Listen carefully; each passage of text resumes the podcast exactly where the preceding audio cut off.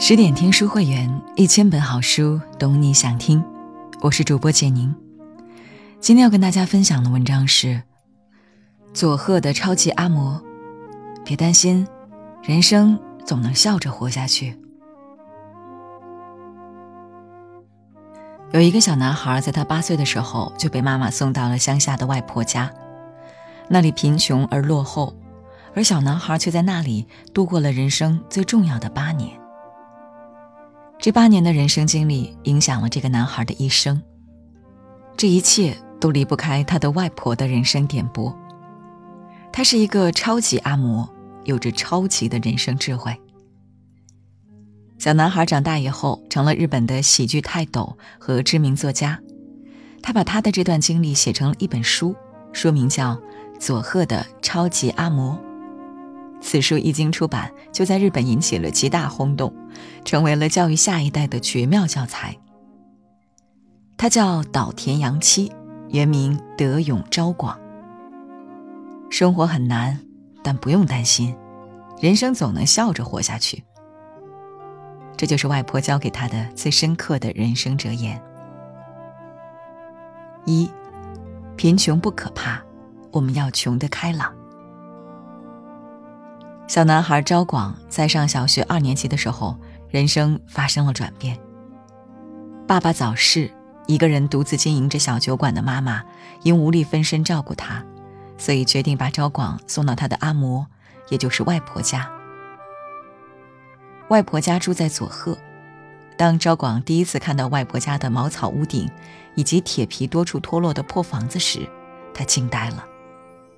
但不管他如何不适应，从此，他和外婆贫穷但却不一样的生活便开始了。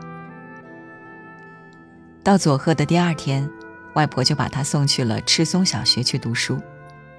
他特意给昭广的旧制服缝上了金纽扣，并嘱咐他，放学路上一定要面带笑容，好好跟人打招呼。穷人能做到的就是展露笑容。外婆的理论是，就算是贫穷。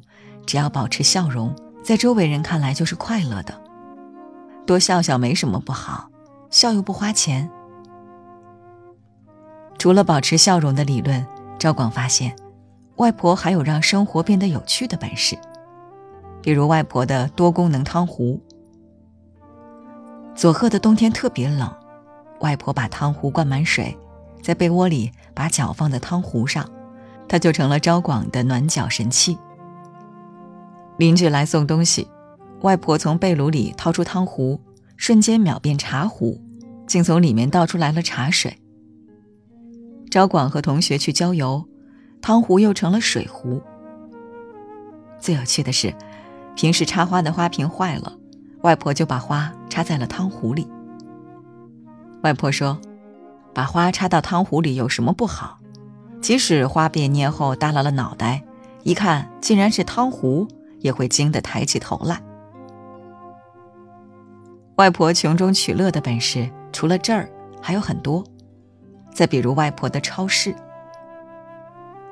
外婆家的门前有一条宽八米的清澈河流，紧靠河面，外婆把一根木棒架在上面，能拦住从上游飘下来的碎木片。外婆把它们晒干后当柴烧。另外，河上游有个菜市场。卖不出去的畸形的小黄瓜，形状难看的白萝卜等有残缺的瓜果蔬菜都被扔进了河里，自然也会被外婆的木棒拦下。外婆把这些残缺的瓜果捡起来，说：“弯曲的小黄瓜切碎后用盐腌一腌，就看不出形状了。开叉的萝卜切成小块，煮出来的味道一样。总之。”用外婆的话说，竟是好事。这些瓜果虽然长得不太好看，但吃起来味道也毫无差别。在夏天，有时令的黄瓜、西红柿、小白菜，品种还挺齐全，简直是超级市场。最大的优点是不用花钱，还送货上门。但外婆说，这个超市也有缺点，比如今天你想吃小黄瓜。也未必能吃到，因为要完全凭市场供应。另外，超市有时还休息，那一天自然是什么也拦不到。虽然每天面对的是极端贫困的生活，但外婆说，究竟是幸福还是不幸，那要看你怎么想了。有着极为想得开的个性和超级的生活智慧的外婆是个超级阿嬷，所以从来没把这种贫困放在心上。他说：“穷有两种，穷的消沉和穷的开朗。我们家是穷的开朗，所以不用担心。”二，成绩不好没关系，人生要看总和。赵广慢慢适应了在佐贺的生活。在学校里也交到了不少朋友。赵广的体育在学校里很有名，尤其是跑步，在年级里总是能跑到第一名。说起来，这和外婆也有很大的关系。当初看到同学们都在学习剑道和柔道，赵广也要参加，但听到得花钱买用具之类的，外婆就不同意了。他建议赵广可以练练跑步。因为跑步不用花钱，还能锻炼身体，但嘱咐他，肚子会饿的，不要太拼命的跑。但是除了体育之外，英语、语文、历史，赵广都学得不好。他把这件事告诉了外婆。结果外婆说：“如果不懂英语，就在答题纸上写我是日本人；如果汉字不会，你就写。”我可以靠平假名和片假名活下去。如果不会历史，你可以写“我不拘泥过去”。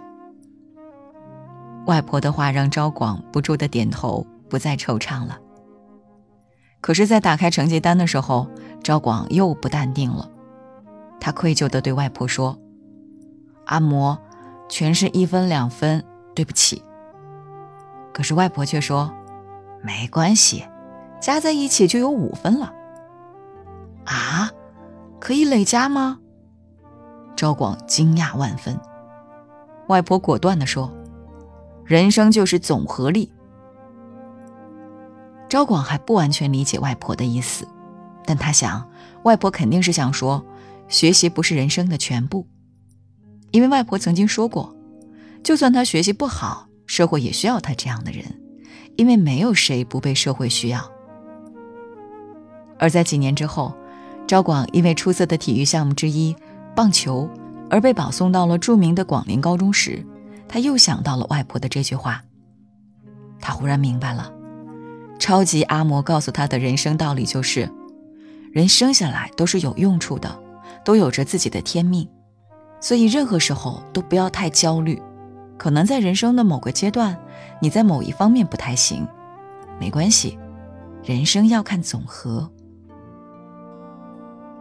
三，梦想破灭了没关系，再换一个好了。赵广被保送到广陵高中以后，心中一直有个梦想。广陵高中是参加过二十多次甲子园联赛的超级强校，在全国都享有盛名。赵广就是带着参加联赛的远大梦想进入的学校。为了实现这个梦想。赵广每天都在坚持进行着艰苦的训练，眼看就要成为正式的球队队员了，意外却发生了。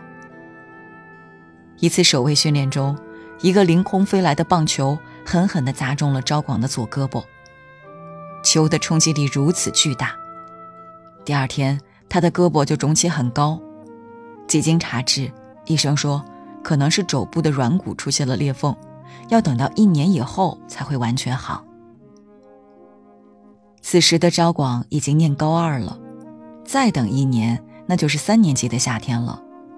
这就意味着，赵广不可能再去参加甲子园的联赛了，他的梦想完全破灭了。这可是赵广存在心里并为之奋斗了好多年的梦想啊！赵广绝望了，甚至觉得整个人生都完了，感觉干什么都毫无意义了。这时，他想到了外婆。急切的想听到外婆的声音。电话里，他哽咽着向外婆诉说着自己目前糟糕的状况。外婆只问了一句：“没法治了吗？”知道伤病无法很快痊愈的事实时，外婆坚定地告诉他：“赵广，这世上有一万多种工作。胳膊不行了，还有腿；就算不能打棒球了，还可以踢足球。棒球的梦想或许没有实现，再有其他的梦想就可以了。人生就是这样反反复复。”外婆的话让昭广暂时停止了哭泣。几天以后，外婆的信又来了。她在信中说：“如果棒球不行了，可以干其他的事情；如果不知道自己想干什么，就先工作。只要工作，就可以得到米、大将、朋友和信任。任何人早晚都会死，不管多么伟大的人，到死之前都是在消磨时间。所以，干什么都可以，先去工作。不管是什么工作。”都是消磨时间最好的方式。那个夏天，昭广又去佐贺了，去找他的超级阿嬷，去获取重新出发的勇气和力量。一个梦想破灭了，没什么大不了的，再换个梦想就好了。反正不管干什么，人到死都是在消磨时间，只要是一直在努力生活就行了。这就是外婆送给他的至理名言。四，只要选择了，就要坚持下去。赵广很快就高中毕业了，半年以后，他做了两件大事。一件是带着刚认识不久的女孩阿绿私奔，另一件就是决定当艺人。阿绿是昭广在回佐贺时在镇子上认识的。这个女孩和他一样，向往着大城市的生活。因为谈话投机，不久之后，他们就决定成为男女朋友，并且决定马上结婚。但是，这个决定却遭到了双方家长的反对，尤其是阿绿的爸爸。他认为，女儿跟一个没有工作的、来历不明的野小子结婚，简直是最荒唐的事情。两个人却彼此认定了对方。于是，他们决定私奔，一起到东京去打拼。当昭广把这个想法告诉外婆时，她竟然丝毫没有反对。她说：“好，昭广，你就按自己的想法活吧。”昭广就这样来到了东京，开始了他新的人生。决定当一名相声演员，是昭广开始新生活以后发现的新的梦想。当昭广把这个想法又告诉外婆时，外婆来信说：“能让别人开口笑、让别人快乐的工作，我觉得很适合你。”随父亲一起寄来的还有一些钱。想当相声演员，就得从学说相声开始。这时的昭广是没有收入的，只能靠阿绿一个人的工资生活。他和阿绿还有他的搭档。三个人一起住在寒酸的小公寓里，生活相当窘迫。后来，赵广终于当上了相声演员，也成立了组合。可就在工作步入正轨的时候，先后找的两个搭档都因为不同的原因退出了，这令赵广非常沮丧，也萌生了退出了说相声的想法。就在这时，他收到了外婆的来信，他在信中说。这么多年来，他一直在做清扫工作，但最近发现，小学的厕所一下子变干净了。就在他觉得不可思议的时候，有人告诉他，是孩子们放学后再打扫。孩子们说：“老妈妈每天都为我们打扫，太不好意思了，自己能干的就自己干吧。”所以，孩子们在放学回家前，先把厕所打扫干净。外婆说。看来，不管做什么，只要长时间坚持，就会碰上好事。你也不要放弃，应该继续说相声。这世上没有谁生来便是伟人，但是只要努力，就可以成为伟人。后来，赵广的相声组合在日本家喻户晓的时候，他又想起了外婆常对他讲的话：既然选择了，就坚持下去。只要长时间坚持，就会碰上好事。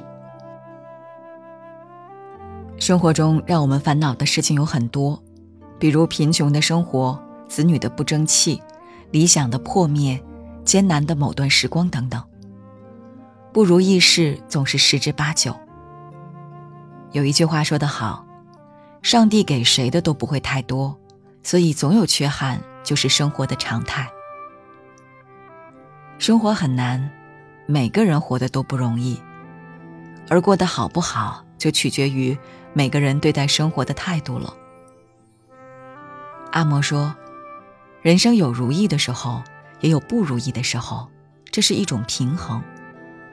别把辛苦看成辛苦，坚信明天会一片光明，就一定会有好运的。所以，不用担心，人总有法子。”笑着活下去的。更多美文，请继续关注十点读书，也欢迎把我们推荐给你的朋友和家人，一起在阅读里成为更好的自己。